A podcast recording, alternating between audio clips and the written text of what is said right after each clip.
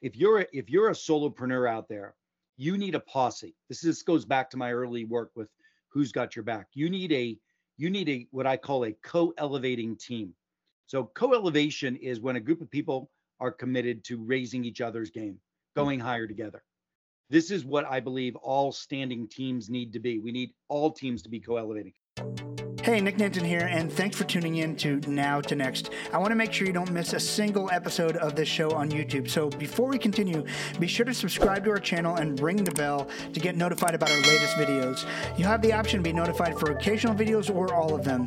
If you're on your phone, just go into your settings and switch on notifications. Thanks for watching.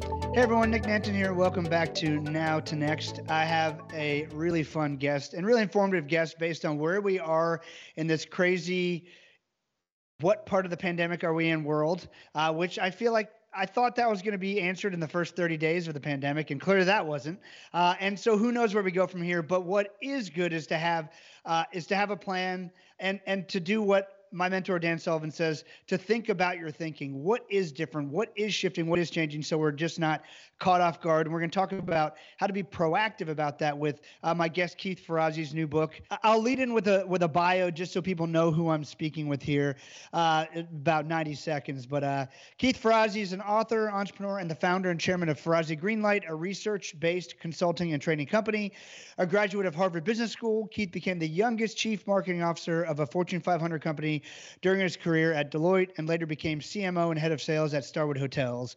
He has contributed to Harvard Business Review, Forbes, Fortune, and the Wall Street Journal, and is the New York Times number one best-selling author of Who's Got Your Back, Never Eat Alone, and Leading Without Authority. Keith's latest book, which is what we're going to mostly talk about today, Competing in the New World of Work, How Radical Adaptability Separates the Best from the Rest, is based on 2,000 interviews he and his team conducted with leaders throughout the pandemic. The book provides a guideline for how we can all capitalize on what we've learned over the past two years to stay competitive in the workplace of the future.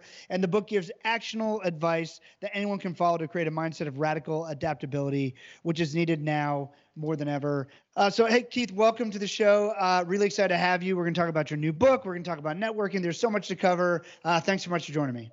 Dude, thanks a lot. And it's great to see you again. I'm looking forward to this conversation. Love it. And again, you guys, you can get more of this info all in Keith's new book, Competing in the New World of Work How Radical Adaptability Separates the Best from the Rest. A couple of comments there, Keith. Um, adaptability is such a unique skill because as we so like first the first thing that many people would think when they hear uh, and i'm not going to rule myself out of this either by the way i think that that being vulnerable is the key here like you hear that and you go oh well that's a multi-million dollar corporation they've got the time to screw around with things like that but really taking no. taking action very quickly would be easy if you just start looking at things instead of like i i was on a podcast the other day with a guy who has a bunch of real estate agents that follow him right?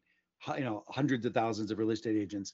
And everything that i had to do i had to flip from company to solopreneur right? And uh, and i just thought about this. I said look you know if you're a financial services rep we did this actually i'll, I'll say with uh, with merrill lynch during the pandemic if you're a, if you're a solopreneur out there you need a posse this is goes back to my early work with who's got your back you need a you need a what i call a co-elevating team so co-elevation is when a group of people are committed to raising each other's game, going higher together. This is what I believe all standing teams need to be. We need all teams to be co-elevating. During the pandemic, people said bullshit about turf. Sharp elbows weren't sharp anymore. We got it done as a team. We went higher together for survival, mind you, but we did it, right? You as an individual can get your co-elevating team, your posse, your peer-to-peer group. Peter Diamandis and I every Sunday we're having a check-in. Every Sunday, he and I would get together with two or three other people. We would just do a check-in and we would figure out what's going on personally professionally in our lives at the peak of the pandemic because we had each other's backs, right? Now, you do that and you can put the foresight question into that. Peter and I were always asking what risks are do we think we're not seeing? What opportunities are we missing? We started investing together as a result. We did projects together as a result. Every one of you needs this posse. You don't have to be a a Fortune 500, Fortune 50 company to, to get this principle. I love that. And one of the things I think that you sort of hacked that system too was you got together a group of people who you enjoyed spending time with. So you you enjoyed it. So it's like, how can we make totally. this something that, that I want to do? And obviously the, the byproducts of that are probably even greater. Um, it was really interesting too. I was doing an interview at a uh, the president of a major corporation not long ago, and I was on their campus, right? They're big enough that they had a campus. And I was just like, the parking lot was like maybe 10% full. And I, I felt so bad because I know how this happens. And it's not, they didn't do anything wrong, but like in the 80s, 90s, 2000s, 2010s, and he, right up to 2020, whenever you wanted to grow, the next question was, well, where are we going to put them? I guess we're going to have to build another building. it's wasn't, like, wasn't oh. it ironic as hell that Zoom was right in the middle of building a massive campus before the pandemic. I mean, I, seriously, seriously, I think that was. I mean, Eric Yuan is brilliant as a guy, but he had to look at himself and say, "Shit, shit!" All the money that he spent when the rest of the world were closing down their campuses. Allstate, by the way, during the pandemic, they ended up closing down this massive behemoth of a of a of a structure that they had out in the suburbs and they created a small office downtown Chicago.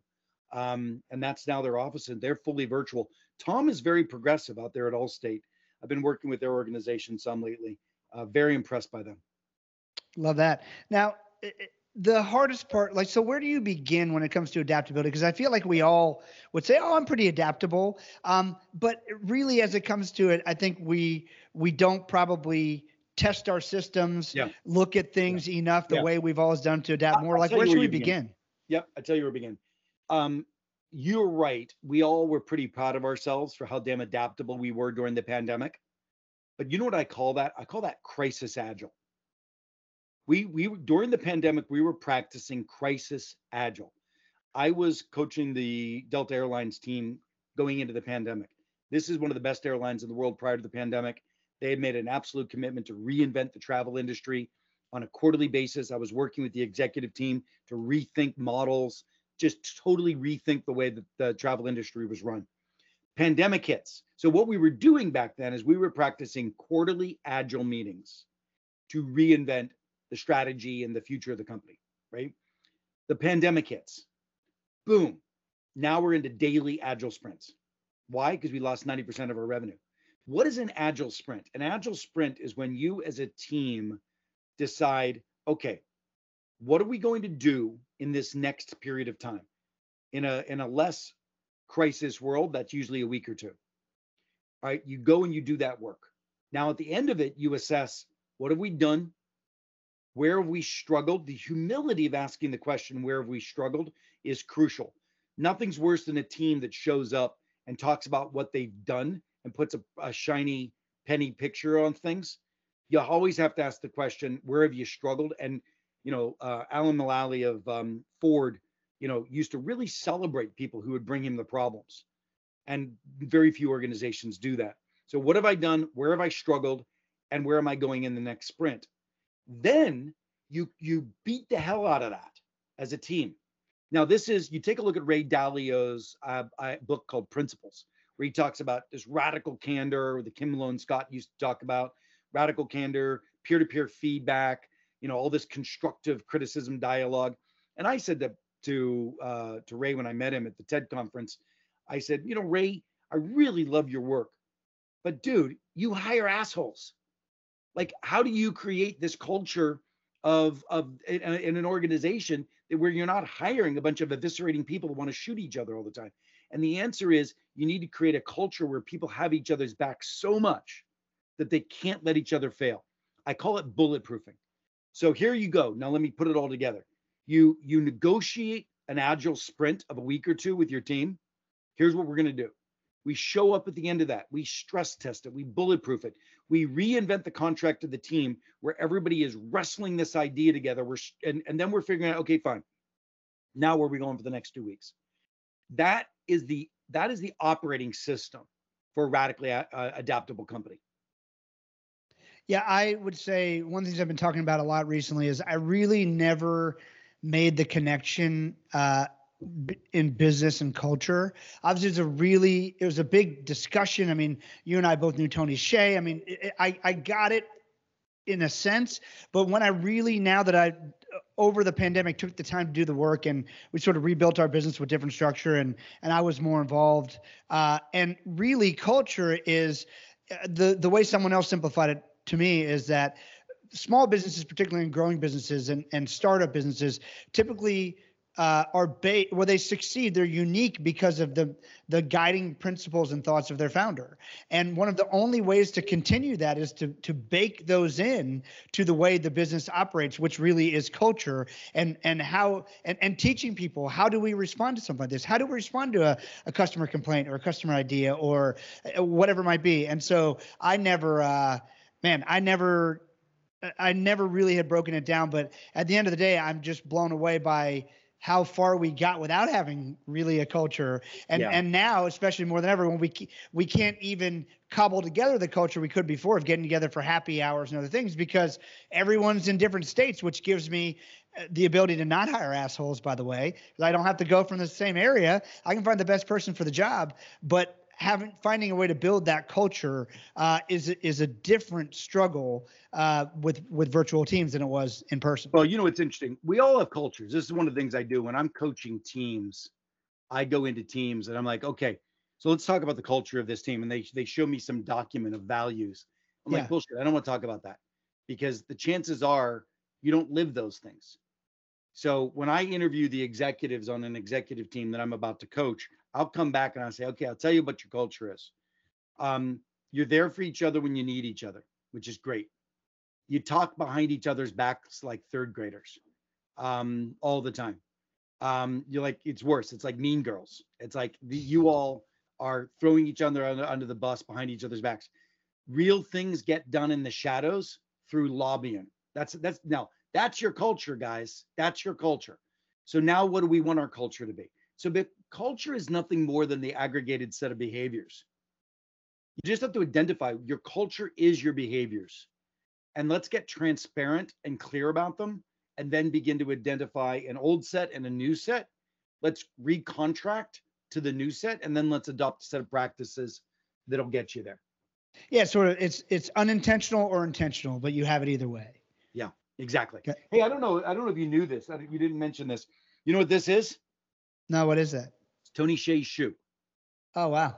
So Tony Hsieh, for those of you who don't know Tony, uh, Tony passed away very tragically during the pandemic. Um, and he was one of the greatest innovators around human capital that the world has ever seen in a businessman. He, you know, innovated around employee engagement. He innovated around self-managed holacratic teams. He innovated around resource allocation. And the loss of Tony was going to be a great loss to society for that kind of innovation. So we created the Tony Hsieh Award. And the Tony Hsieh Award, you can go to thetonyshiehaward.com, collects entrepreneurs and business leaders who are innovating on the edge with their teams, with their companies. And I invite anybody here to go there and apply for the Tony Hsieh Award if you're doing something particularly clever or unique. And uh, we have an annual award now for for Tony Hsieh. I don't know, Nick, if you knew about that. Uh, I'd heard a little bit about it, but I love it. I mean, he was uh, a really giving guy. He had no reason to give a guy like me any time at all, and then anytime I asked for it, he was uh, he was very generous with it. So great guy, great guy to model. I agree. Um, you talk about in in chapter two of the book you talk about collaborating through inclusion. Let's i mean uh, right now obviously dei you know or dni diversity and inclusion and i mean it's a big it's a big term it's a big buzzword but what does it really mean other than going to get another certificate so you can prove you belong in a job? Yeah so there were two things going on during the pandemic um, around the world inclusion. The biggest thing and the thing that had the most value, volume was dei so making sure that we have uh, an appropriately fair and diverse workplace. Now, once that's achieved, by the way, you have a long way to go. But once we achieve diversity in the workplace, um, it's a shame because we don't, people aren't heard. You know, on an average meeting of 12 people, only four people walk out feeling they've been heard. Right. And what we wanted to focus on is a chapter where organizations were finally waking up because of the equality of these little tiles that you now live in, right? What has that done to making sure people are fully heard? That there is an inclusion of people's voices. Now, many companies didn't do anything about it. So prior to the pandemic, they met in a group of 12 people. Four people were heard. They move in, they move from synchronous work, which is like working in meetings physically, to working in meetings remotely, and they didn't change any of their damn rules. But we looked at companies that changed their rules. We looked at companies that instead of having a meeting, they would have a dialogue in the cloud around critical issues where everybody was heard right you give you give not just the charismatic person who can think on their feet quick but you give everybody two days to think about a subject and add what they think about a particular topic in the cloud meaning in a in a google doc or a sharepoint document or or, or in or in slack or in teams right? And all of a sudden you start to hear everyone's voices. There was a woman that we uh, interviewed you know there, there's this wonderful uh, whiteboarding technology i love called mural mural boards. And there was this company that was doing product design and it was doing its product design in its headquarters and then they would hand off the product design to uh, different parts of the world for execution well all of a sudden the woman down in argentina who prior was a handoff was actually being able to be involved in the ideation and innovation sessions tears in her eyes when she won the best design of the year award during the pandemic because all of a sudden she was invited in when she wasn't invited in previously because of technology and the equalization of hybrid work. So there's so many things we, you know, we actually um, uh, we did a really big study around hybrid work and fundamentally looked at how do we reboot our team's way of working, not just using tools for old ways of working, but using new ways of working for these tools. And uh, I think we just came up with, I'll, I'll, check it out. I think the website we came up with that has a new ebook we created giving away for for free. It's called Hybrid Work Wins or something like that. I'll I'll look it up and I'll let you know. That sounds great. Um, hybrid hybrid teams win. Hybridteamswin.com. Any uh, any quick bullet points of, of anything most fascinating that you figured out during that? Yeah, number one is the most powerful form of collaboration doesn't start with meetings. It's asynchronous collaboration. If you can shift to predominantly collaborating asynchronously, you can radically reduce the number of meetings you have to go to. You can improve the innovation and inclusion. You can you can bolt you can team out and include more people in the ideation phase and get bolder, more transparent, more candid input. Asynchronous collaboration is where collaboration starts. That's the biggest awakening that we found out uh, during this. And there, there's a lot more, but you land on that one, you'll reinvent your team and your company. Wow, love it. I mean, I guess yeah, that allows you to get the greatest talent in any time zone too. I mean, right? You can you can go anywhere. Great. Um, you also talk in the book about uh, promoting team resilience. Tell me tell me a bit about that. Yeah. So during the pandemic, um, more people were vulnerable and transparent and authentic than ever before. You saw you know people that you never saw show emotion show emotion when their parents were in assisted living facilities and and struggling there etc um, there was a massive awakening to teams showing up their full authentic self right? Now what we looked at and I, I wrote a piece in harvard business review during all of this seven strategies for building a more resilient team. And I'd say that there are a couple of two big takeaways. One, we've already talked about. The biggest drain in team resilience, team energy, team mental well being is actually the bullshit of getting stuff done. If you change the way you work more collaboratively, more inclusively, people's voices feeling heard. So, everything I just talked about in the collaboration chapter of the book.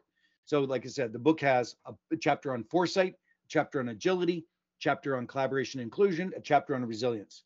The thing about the resilience chapter is if you do the chapter on collaboration and inclusion well, you build resilience. People are drained because of shitty ways of working.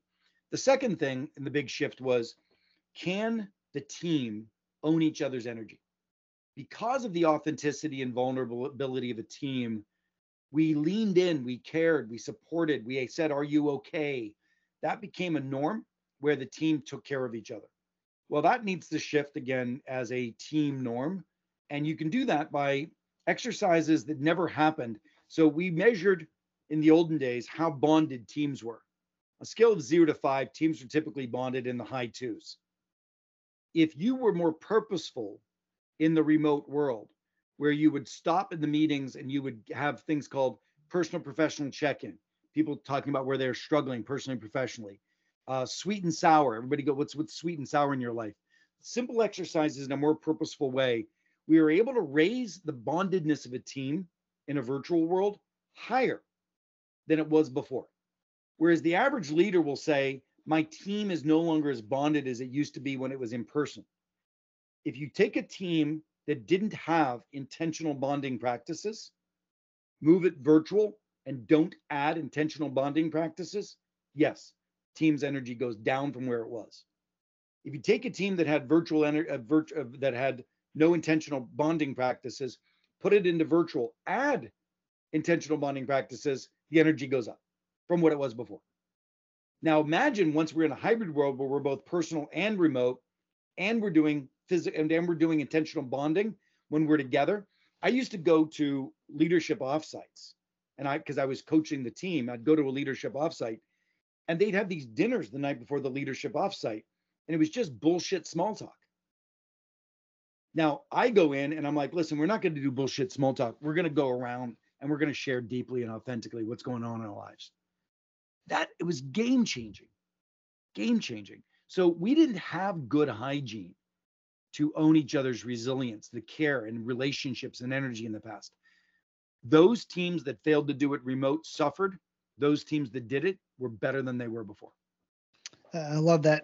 I'd love some best practice here because Keith, we've all been to those dinners, like you just talked about, where, you know, uh, everyone's got to stand up and say their whatever it's going to be. It could be what's good, what's bad, and they any best practices for how to not make those things just drag on because I've always found in a lot of those cases by you know by the fourth person in everyone's sort of tuning out. So do you did you do it in small groups? Whoever's at your table? Did you like like give me ideas there?